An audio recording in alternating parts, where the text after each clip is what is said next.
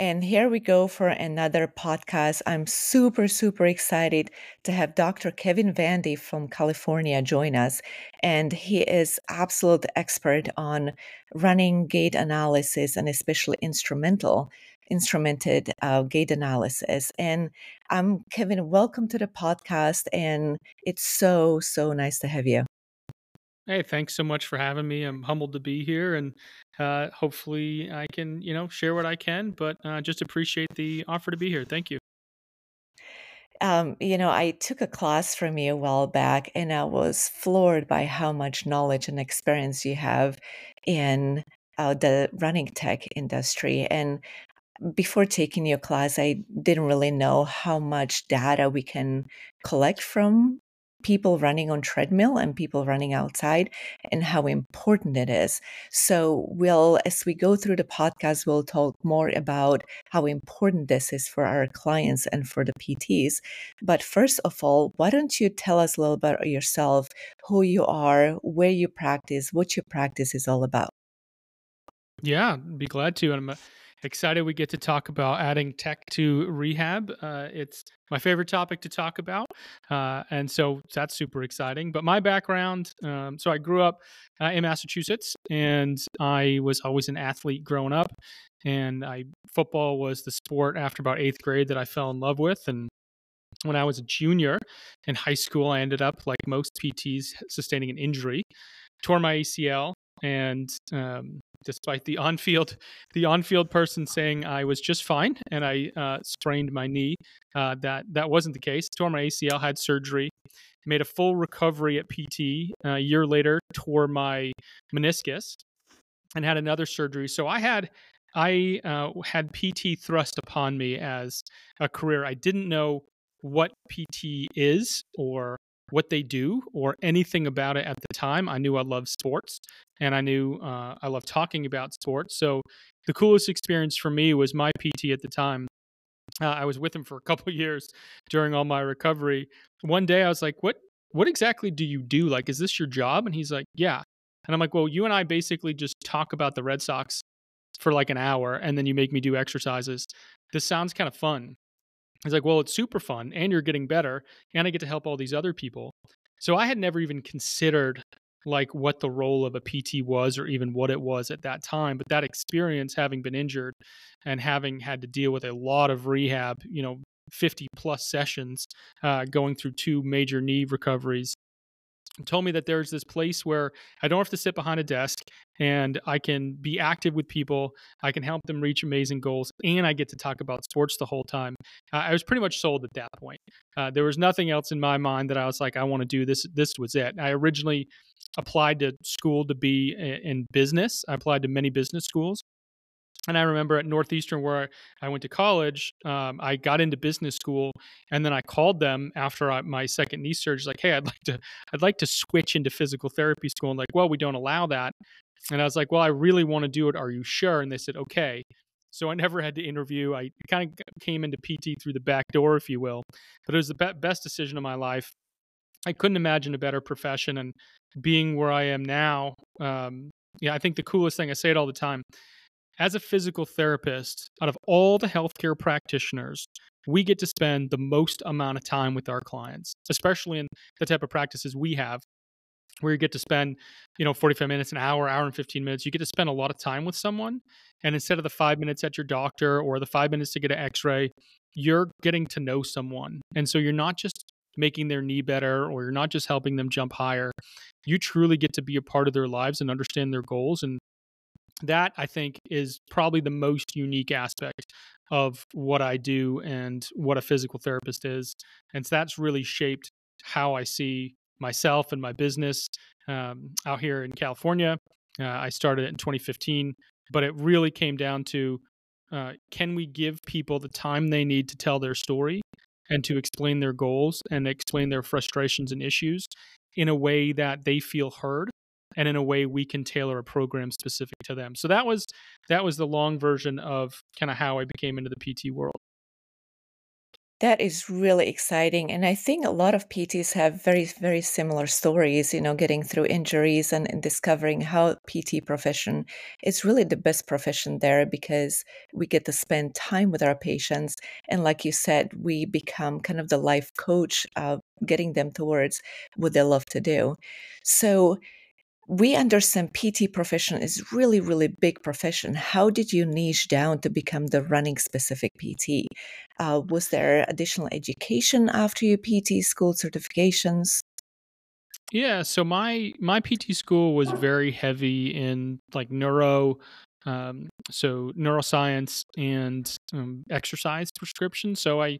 I always knew I wanted to work with athletes. At the time, I took, um, at Northeastern, they have something called a co-op education program, where after your first year of P T school, you have to apply to a job that you work full-time in whatever industry you're studying. So if it was business, you would go to uh, like Deloitte and Touche or a big financial firm. If you're a P T, you went to work for a P T practice.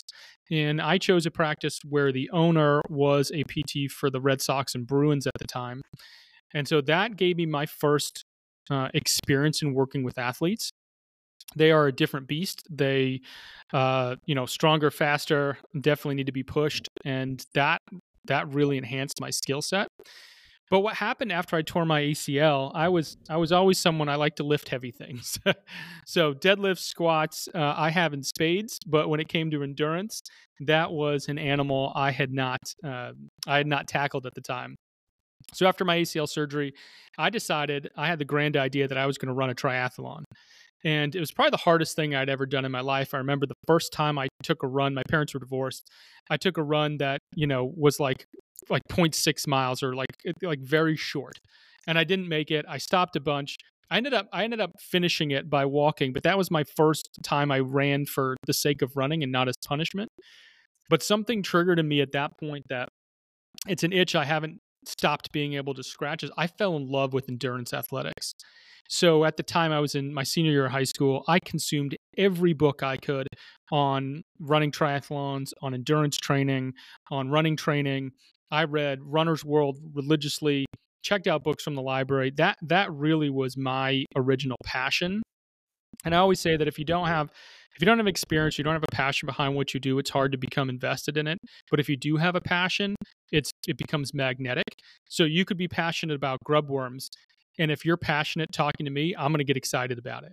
So I surrounded myself with other runners. I had friends at the time that were in cross country and uh, track, and I just hung out with them, and their passion fed mine. But after after high school, I had my research, everything I did for school, my reports I wrote, was all around running and uh, distant sports. And then from there, I learned that it's a it's a population that gets injured a lot, right? eighty percent of runners on the high end get injured every year, and that hasn't changed for the last thirty years. And so clearly, as rehab professionals, we're not doing a very good job of getting that to go away. And the more I looked at it, the more I saw how much running is a part of people's lives. And it might be where you are, it might be cross-country skiing, it might be another endurance sport, but once you're into something like that, it's not just exercise, it's not just a thing you do, it's part of your life. It's your stress relief, it's your ability to sleep, it gives you confidence, it helps you to push your limits and give yourself just manageable challenges where you're on the edge of your comfort zone and you're really learning about who you are. So all those things for me about running is what fueled my passion to then get into that world and eventually open up a three D running biomechanics lab. That's that's very, very exciting. So tell us a little bit about your clinic. What makes your clinic different than a whole bunch of other physical therapy clinics in your area? It's a great question. So in physical therapy, uh, I think as an outsider looking in, back back when I was just uh, you know doing my A C L rehab, I once I knew what P T was, I kind of thought it was all the same. That you go, they kind of look at your body issue, you get given some exercises, some bands, you get sent home with like some home program stuff, and that's just rinse and repeat over and over again. And there was a clinician, his name's Chris Powers, he owned a biomechanics lab in Los Angeles. He came to speak at the clinic I was working at at the time, and he showed me that he had this lab with three D sensors and force plates where you can test jump height and deceleration and change of direction. And he had muscle E M G where you can see how muscles are activated. I had never seen anything like that in my life.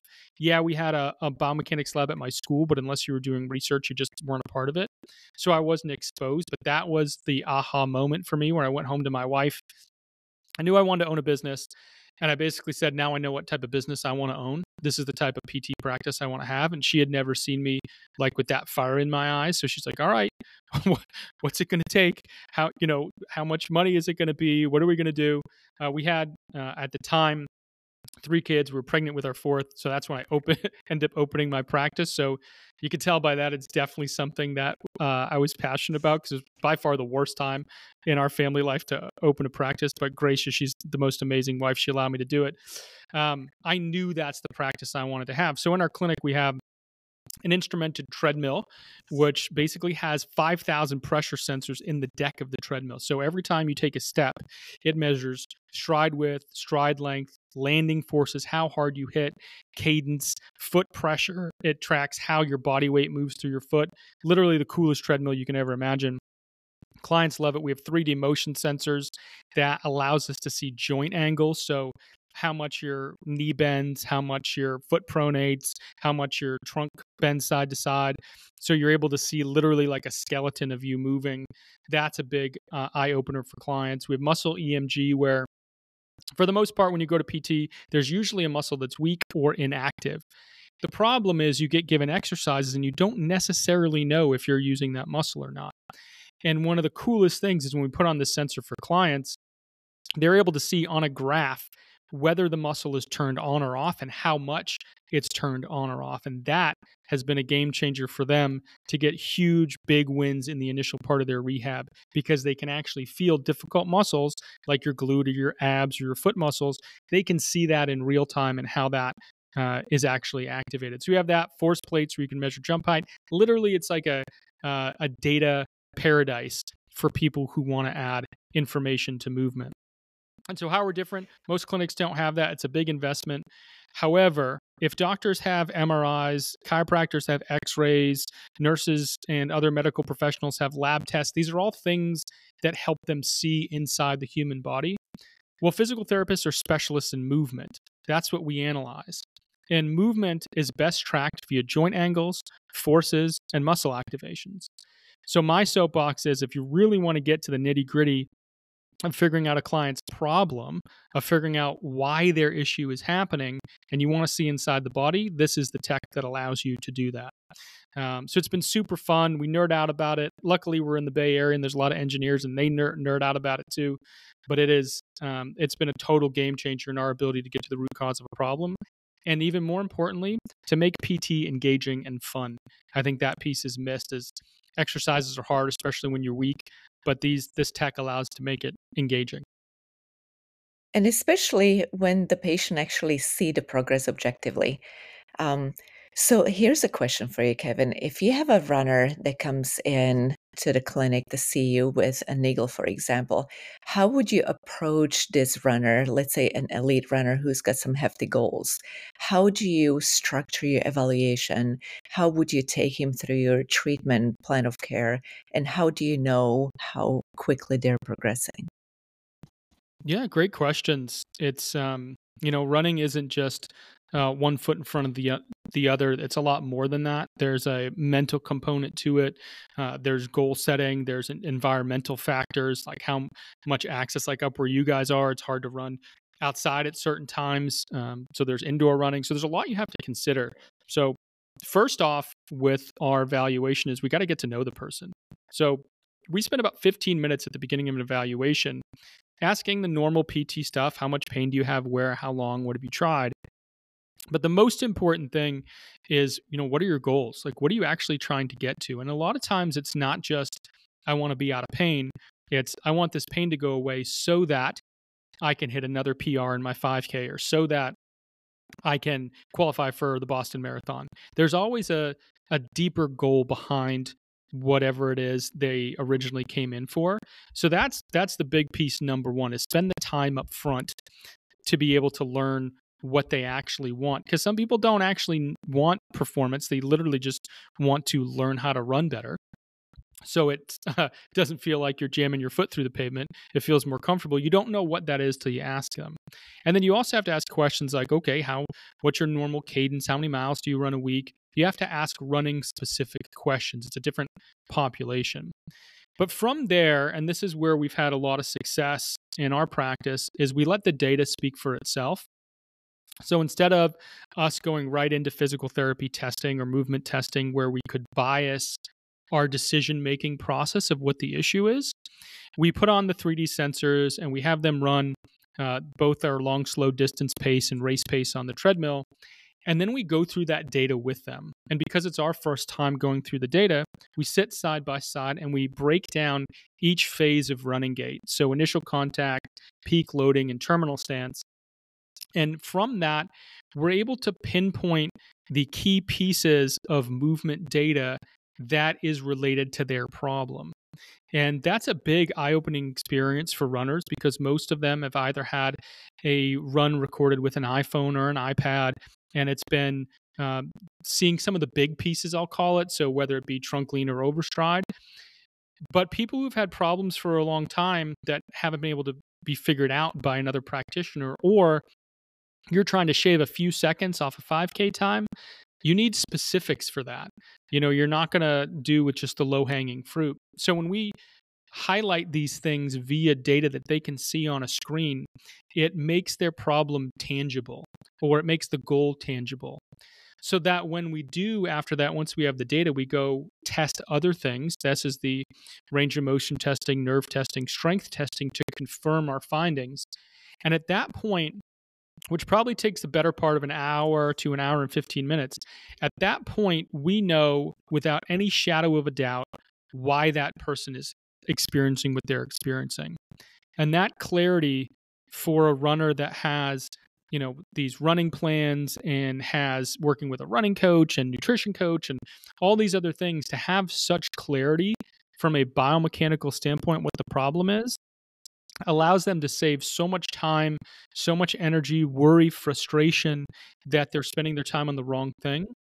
So that in that session, we can then start treatment, give them a quick win, use some technology to start figuring out the problem and start getting on the right track.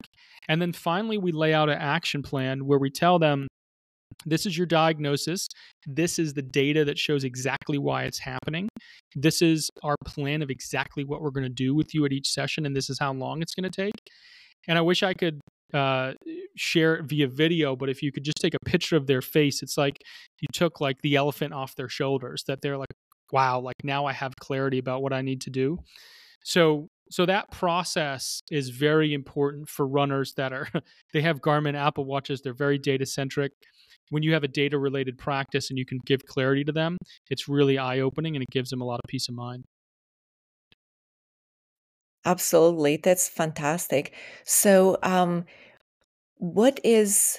What is your, your biggest pet peeve when people come to you and say, yes, I've had gait running analysis, uh, the P T used an iPhone or an iPad, and I know exactly what's going on. Why would they want to take another step and have the three-dimensional gait analysis with all the data that you mentioned? Yeah, we get that a lot. Uh, and it's it's one of those things that if you let it, you could... Um, you know, you can let it get under your skin a little bit that, uh, you know, that they're two very different things. But the thing you have to remember is um, the person in front of you doesn't necessarily know that. I mean, I I was in uh, sports orthopedics for seven, eight years before I even knew what a gait lab was. So uh, I think it's a problem of the the industry that those people that do have these types of labs aren't marketing it enough to provide the education to show them that there is a difference. But what happens is when you have uh, quote unquote, oh, I had my running analyzed, nine times out of ten, it's at a shoe store. And uh, all credit to them, that's what they know how to do. And they usually have the video camera faced pretty much from like the middle of your thigh down to your foot. Because what they're looking at is, do you pronate or not pronate, or do you over pronate, quote unquote? Um, that's really what they're looking for to provide you a shoe choice. So the what I tell them is that that that's the utility of that type of analysis, is to highlight what type of shoes you need, where the utility of our analysis is to highlight why those things are happening, which means you need the whole body. And there are just things that the human eye can't see, and there are things that even an iPad shooting at two hundred fifty frames a second can't see, which are things like how much is your knee rotating in or out? How much is your pelvis uh, dropping one side to the other? These are big body parts that if you're even off a magnitude of five degrees, which is the error ratio in like using an iPad or iPhone, and your eye, your naked eye definitely is way worse than that, you're going to miss those slight nuances that make all the difference. And so to jump to a three D gait analysis, it, the value is nothing will be missed. There's not a shred of doubt after that analysis that you know exactly in that kinematic chain, in your running form, what is either causing you to run slower, what is causing you to use more energy, what is causing you to waste energy uh, going side to side versus going forward, why you might be experiencing pain. That type of three D analysis gives you peace of mind and clarity, where a lot of the other analyses that are out there are versions, lower versions of that, where you get pieces of it for one particular purpose, but it's not holistic. And normally when I describe it that way to runners, it's it provides a lot of clarity about why they should get a three D analysis. And usually they're like, yeah, let's jump on, let's do it. And it doesn't mean it discredits the the shoe store. That's still valuable. It's just now they have a higher level of data to make better decisions, and they're considering their holistic being versus just a part of their body. Yeah, absolutely. And I feel also that we're doing our patients a huge disservice not providing some kind of three D gait analysis. It's almost like going to surgery and not knowing exactly what's going on with your joint. Yeah, yeah. Or like you go, or you go uh, to get your car fixed. It's like, ah, it's making this noise. And you basically say, well, it's usually this, so why don't we go fix it? It's like, well, why don't they, like they run a, a diagnostic at the car place that, you know, costs a hundred bucks and takes like thirty minutes. but we, but we as P Ts just need a better diagnostic. Like I said, eighty percent of runners get injured every year, and that hasn't changed in the last thirty years. And I think it's incumbent on, you know, people who call themselves experts to be able to provide that higher level of data so that we don't miss anything. I think there's, um, there's a huge need in the field for P T to innovate and keep up with the times. When your watch can tell you what your vertical oscillation is, and it can tell you your cadence, it can tell you your average heart rate, every piece of data you want, a lot of runners may glom onto one or two of those metrics without possibly without really being able to um, add all those metrics together to come up with the right solution. And so as running experts, that's where we can come in, use that data plus ours, and now you can give runners a very clear picture. And um, I think it's just incumbent upon us to make sure that our labs and our clinics are keeping up technologically with what's going on out there in the running world. Yeah, totally. Um, so we're talking about your your perfect patient, your your clients that you serve. That you serve. Do you have somebody, concrete person in your mind that you can give us an example, how you, what you figured out uh, during the initial assessment, what the person was dealing with, and how you progressed them, and did they meet their goals? Yeah, so our target client, the people that we find um, we really love working with and we feel uniquely qualified to help, is uh, runners usually between the ages of forty to about sixty-five. These are runners that um, either came to running later in life or have been running for um, their whole life. And they've gotten to the point where uh, all these little injuries that used to go away in a day or two now are staying longer than they would like.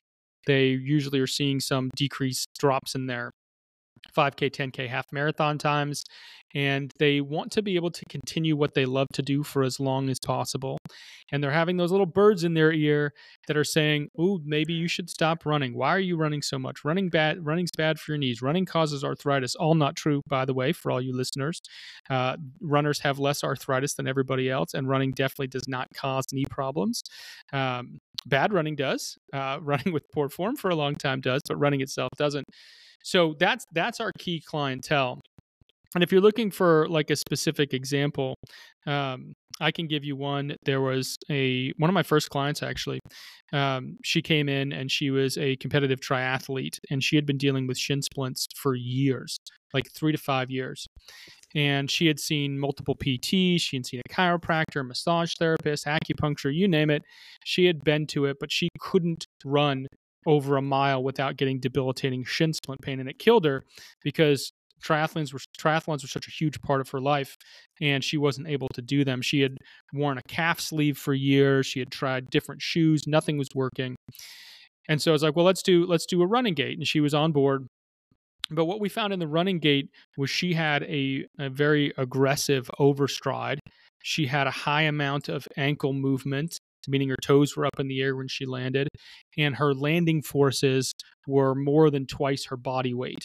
Uh, and those things combined made her shin muscles work so hard during her running that she kept having pain. And she was wearing Hokas, these big maximalist shoes, trying to dissipate that force. And I told her, well, eventually I'd like to get you out of those. Uh, and I think your body can do this on its own with some training. So we used real-time feedback, meaning I had her on the treadmill, and our treadmill reads landing pressure. So she could see how hard she was hitting every time she landed. That plus glute work, plus alignment. Over the course of about three months, she was able to have no shin pain. She ran a half marathon, which she hadn't run in years. And if you looked at her form from day one to the final day, it looked night and day different. And she'll tell you to this day that she like keeps her calf sleeve um, as a remembrance of like how much she dealt with at that time. She doesn't wear it anymore, um, but that's an example of how Uh, we use data, and it, particularly real-time data, to be able to give her her life back. Um, so that's not, that's a story. There's many more like that for different running reasons, but it's just the power of data and how it can change someone's life. That's, that's really inspiring. And going back to uh, the topic that you just opened up, when you said that, um, saying that Uh, running does not cause osteoarthritis, but bad, bad running does. And what we know from the latest research is your articular cartilage needs that cyclical loading to be healthy and to stay healthy. And there was actually a research published recently that they were looking at marathon runners and how the articular cartilage of their knees deformed and then rehydrated after marathon. So Uh, you bring a really interesting topic, because so many patients are saying, oh, I'm past fifty-five, past sixty, I should stop running to protect, to save my knees. You should start swimming. But it's actually the opposite. So can you talk a little bit more about the topic of osteoarthritis and master runners, and how we can actually prevent the progression and maybe even reverse the cartilage degradation with guided running and loads? Yeah, of course. This is a definitely a, a a topic I love talking about, because it's so, um, you know, the common perception in uh, you know out there in the real world is so different from what the research shows. And you're exactly right. Cartilage is a living structure, if you will, meaning it it doesn't like being on either end of the spectrum. So when you're not moving and the cartilage isn't getting loaded at all, it will begin to degrade and you will have breakdown of the cartilage. And if you do it too much, if you overly load your cartilage, that will also break down as well. It's it's on a, a U-curve, basically, where in the apex, in the middle, where you moderately load your cartilage, that's the healthiest for it. And there's this new concept out um, probably in the last three years about the concept of cartilage conditioning. That if you sustain an injury, let's say you have a meniscus injury or you have I T band syndrome, and you reduce your running for a period of time, what they're finding is there needs to be a reintegration of loading so that the cartilage is ready to handle that loading again, which is where you've seen a big increase in people um, using weighted backpacks or hiking hills to re-add force into their cartilage prior to running again. So that that return to running progression is extremely important after an injury. But for runners, what they found is they they might hear from their friends, you're right, I would take up swimming or cycling. That's like the the worst thing for a runner to hear, because cycling's, for most runners, they consider it super boring unless they're a triathlete. Uh, they don't want to do that. They want to keep running. And so saying, oh, you have grade one or grade two arthritis may seem like a death sentence for running, but it really isn't. They found that runners that were diagnosed with early stage arthritis, when they stopped running or drastically reduced their running, their cartilage damage got worse. And the runners that kept running the mileage they used to were actually able to stave off the progression of their arthritis for much longer. As we know it today, there is no age where running is a bad idea. You can run at any age. And what we have found is that those runners that run later on in life have less incidence of uh, cartilage damage via x-ray, and they have joint replacements at way less of a rate than non-runners. So I think that's an important topic to, you know, break down the misconceptions about. Running, you got to remember, when done well, when you're running at the right pace and you're controlling your loading forces, should load your muscles, meaning your quadricep, your hamstring, your glute, your calf, and it shouldn't load your knee cartilage. And that's where working with a running specialist, once you get to that, you know, late forties, maybe mid fifties age range, and you want to run for as long as possible, when you can reduce your force per step by getting your mechanics as good as they can be, you will preserve your ability to run much longer than if you kept running however you ran before that. Running is a skill. It needs to be practiced. And we've seen runners all the way up to their mid-eighties that come to see us that try to improve their form so they continue to run. So I'm definitely here to break down the myth that running has an age. It does not. Kids can run. And, you know, there there's a guy that just broke the hundred-meter record. He's like one hundred five years old. Um, so he's still running fast. Uh, I think I think we just need to be cognizant of the fact that humans were designed to be the greatest endurance mammals ever created, and uh, were designed to run. So keep that in mind.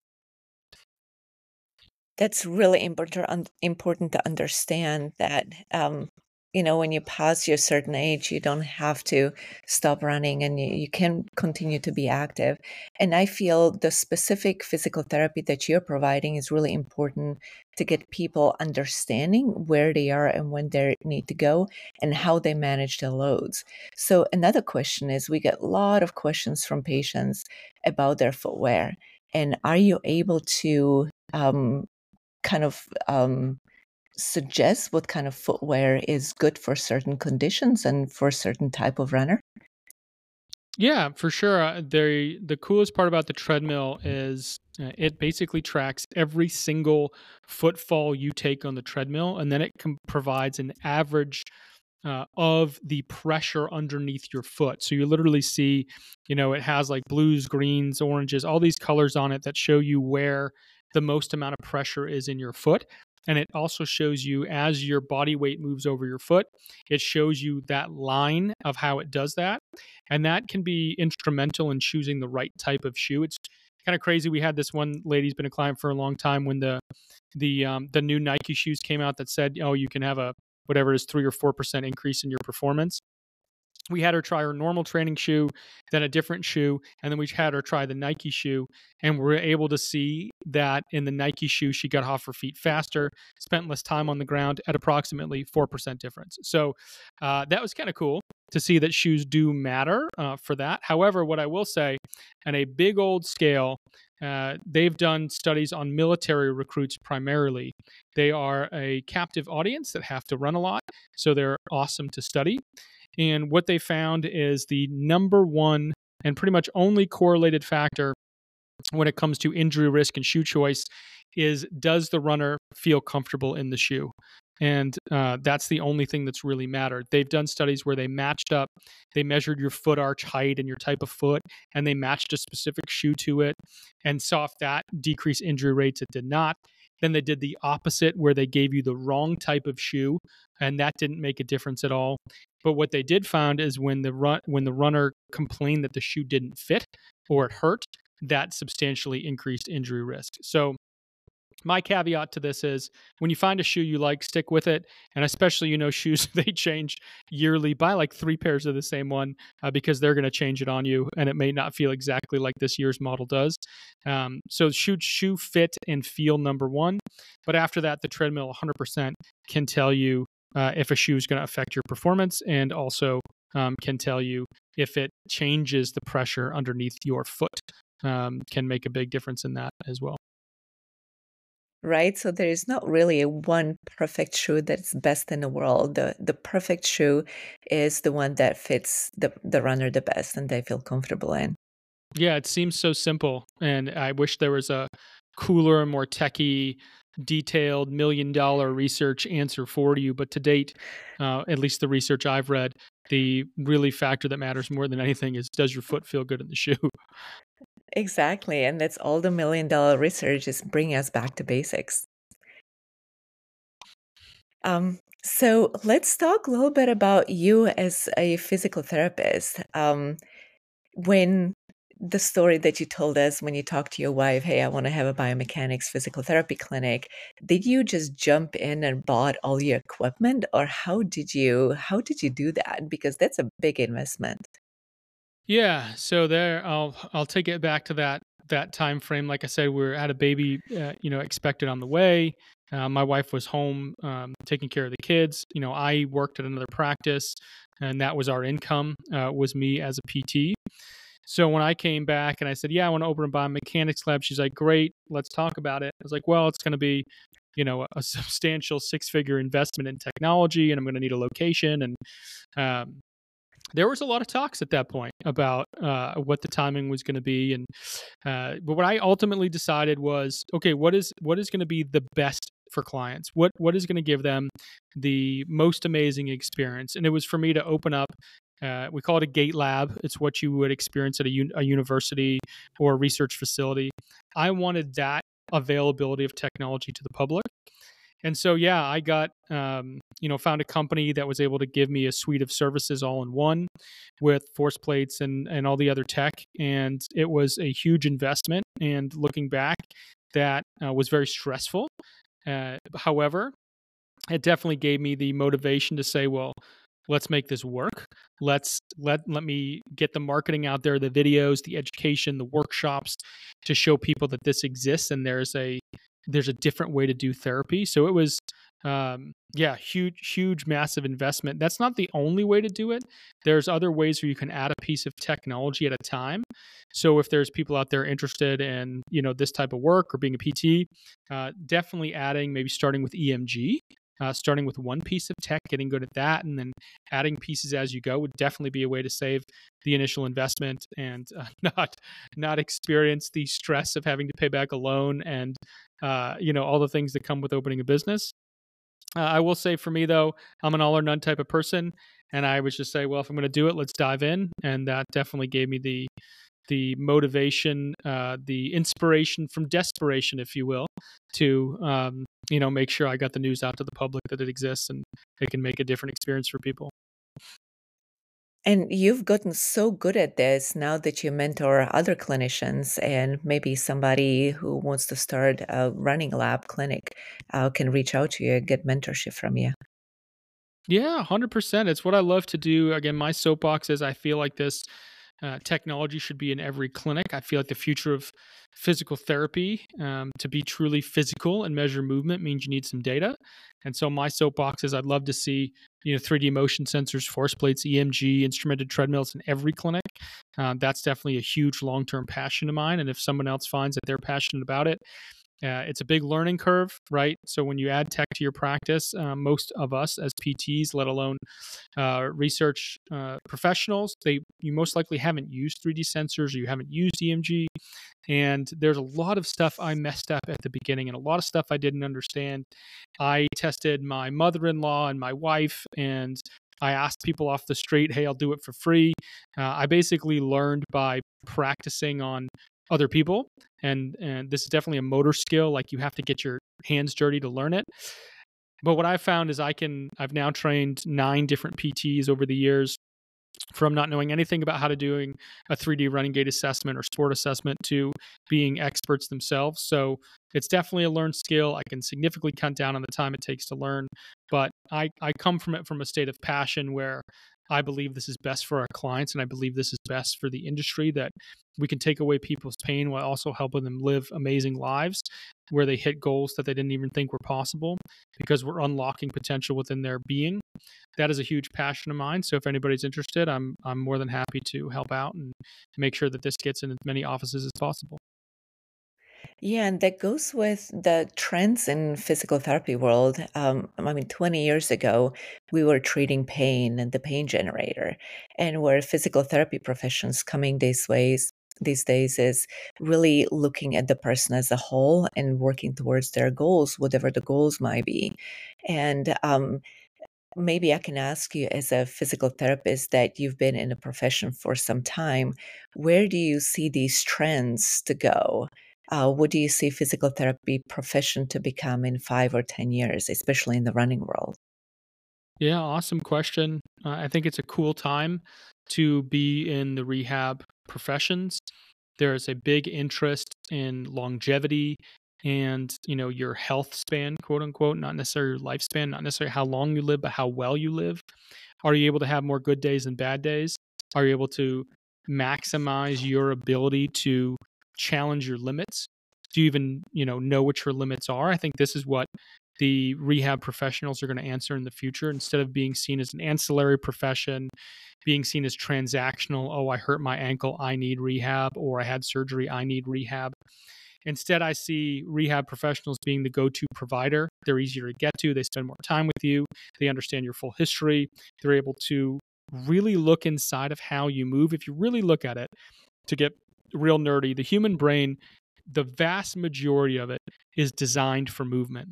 It's designed for us to get food, to procreate, to stay alive, to run away from prey, uh, all that stuff. The brain is designed for movement. And the more uh, we learn about it, the more we realize how important movement is for life. Helps you better sleep, helps reduce your stress, helps with weight management, helps you feel confident, helps you with relationships. The list goes on. I see rehab professionals moving from something that's so transactional into helping people live well and helping people manage whatever comes from them as life goes on, whether it be a small uh, little niggle in your quad or a huge back injury. It doesn't matter. Your P T is your go-to provider to help you live a healthy and fulfilled life. And especially if you add data and technology, there is a vast amount of unlocked potential or, or locked potential inside of people that once you unlock it, the amount of change it can make in somebody's life to crush goals that they didn't think were possible, to break through plateaus, to hit P Rs they thought were out of reach, to feel amazing later on in life when all their friends are deteriorating. There's there's so much value there that movement and being able to truly analyze and unlock movement can play in the world. And frankly, I'm jazzed up. I'm super excited to see what happens. There's new tech all the time. But even more than that, there's P Ts seeing themselves as way more than just someone who gets someone out of a injury. It's about living well and living long and living an amazing life. You said it so wonderfully, Kevin. That's great. So if you look at your own career, maybe when you got out of physical therapy school, what kind of advice would you give your young Kevin um, just starting in physical therapy profession? Yeah, I've I've thought about this a lot, actually, um, because I think, you know, as you gain experience, you somewhat like have amnesia about what it was like back when you started, and you have to take some time to think about it, because it is a different, it is, you were a different being. Like the Kevin that I was when I started my P T career in two thousand eight is a different Kevin than I am now. And uh, I think that's the benefit of, you know, having hindsight. I would say, looking back, what I felt I did well was I put myself in a clinical environment where I was the least smart person. I found a clinic that was well outclassed me in what they knew about research and movement and helping people. Um, I, I intentionally made myself uncomfortable. And I think that was a key to a lot of how I've learned what I've learned and gained the knowledge I have, as I was relentlessly curious. I think when you come out of P T school, you're like, man, I'm I'm king of the world. Like, I know everything. I just passed this test that's told me that I'm amazing. Uh, and then you start to realize, uh, actually, I, I don't know a lot. there's there's a lot of experience I don't have, and there's a lot of things I don't know as well as I should. I don't have the experience of age to show me, you know, how my body's going to change and how it's going to feel inside of me. So I, I think there's a huge component of just be curious, read a ton of research, don't shy away from it, but read it and then put it into practice. Don't just be a consumer, be a doer. Um, I think I would give myself that advice. Like, I read a lot of research, but then I just moved on to the next piece to read or the next book to read. It should be read that piece of research, try it on the next ten clients, read this next piece of research, try it on the next ten clients. Get, don't shy away from feedback. Um, I know uh, feedback can be overwhelming for some people and can be scary, but the more I've made myself uncomfortable by asking for feedback, the more I've learned. And that comes also with being around professionals that know more than I do. Um, my goal now is to always be the dumbest person in the room. How can I be around experts and, you know, experts in marketing and experts in running and experts in return to sport testing? I just learned so much from that. And back then, I think I had too much hubris of thinking I knew everything. And so, yeah, be curious, be tenacious about research, definitely uh, practice what you're reading, surround yourself with people that are smarter than you. Um, and then when the time comes, when you're ready, when you feel like you have uh, some wind in your sails, you feel like you're, you, you have that entrepreneurial drive and you're like, hey, I have this idea, nobody else is doing it, or or people are doing this but not doing as well as I think it could be done. When you have that inkling and you have the type of personality that wants to go out and change something, just don't think too hard about it and just go out and do it. Because if you think too hard about it, you won't make the decision. Just pull the trigger, deal with the good, the bad, the the difficulties, the struggles, because um, really life happens in the weeds. Life happens at the edge of your comfort zone. So just commit and do it. And I think you're going to learn a ton from it. So I think if I look back, that would be my my advice to myself um, about how I could have maximized the early part of my career. Yeah, that's great. And like you said it so well, because we are so timid about jumping into the next big things because the idea might be too big. Um, so finally, my final question is, you've built your beautiful practice in California. Where do you see your practice going in about five to ten years? Where do you want to be? Oh, it's always so fun to think about. Uh, I think there's um, a huge value in dreaming big and thinking about what what could it be if there were no uh, no barriers, if there were no limits. And you know, for a long time, I've I've known what we've done at our clinic with the tech we've added, but even more than that, the training we've put behind the tech, the training for staff, the way we run our staff meetings and our weekly staff training and development. Um, it's been best for our clinicians and best for our clients. And we've seen that in the results they've gotten, how fast people have gotten better, the longevity they've been able to get in their sport. I, I would love to share that with the world as much as possible. That's why I have the podcast. I've written my book. I'm putting out YouTube content now, free content on YouTube to educate the world about reducing running injuries. My personal mission is to take that eighty percent risk of uh, getting injured in a given year and reduce it substantially. Uh, so a big thing for me is education. But for my practice, we are hoping to open a lot of locations in our local area. Uh, there's a huge need in the Bay Area. There's a ton of active people here. Uh, so I would love to rinse and repeat what I'm doing to really influence and help as many people as possible. And then once we learn that model, be able to share it um, you know, for free, give out knowledge to other people around the country to do the same thing. Learning biomechanics is a big, steep hill, and making it accessible and fun and easy to understand is also difficult. I want to share that as much as possible because I think the world needs it. I think our runners need it. And um, I would love to be, and my staff would love to be, a part of that change and a part of that education that takes an industry in much need to change and innovates and is a part of that journey. Yeah, so it's so great to have you in the P T profession. Uh, fantastic. So um, where can people find you? Uh, you told us that you wrote the book, you have a podcast. Would you share your information, and then uh, would people be able to, to touch base with you somehow? one hundred percent. Yeah. So um, my book, uh, The Running Blueprint, is available on Amazon. Uh, you can check that out. It's great for runners who are looking to understand running biomechanics better, even great for practitioners too. Also offers, um, you know, a pathway of specific exercise and training to improve your running skill. For those clinicians who are interested in biomechanics, want to learn more about tech, want to learn more about my business journey and what I've learned, my lessons and failures, my podcast, The Business of Biomechanics, is worth checking out. Uh, you can find me, uh, Kevin Vandi P T, on Instagram. And then YouTube channel uh, is Competitive Edge P T, a bunch of free education. You can also email me, Kevin, at comp edge p t dot com. Uh, I love helping out. Don't be shy. Uh, I love questions. Feel free to reach out about anything. And uh, yeah, be glad to be there and, and be part of the change and be part of the process. Great. Well, that was forty-nine minutes, pretty much, um, just talking about by. running biomechanics. I know, very well spent time. And I thank you so much for joining us here. And uh, we'll put all your information in the show notes for people to be able to reach you.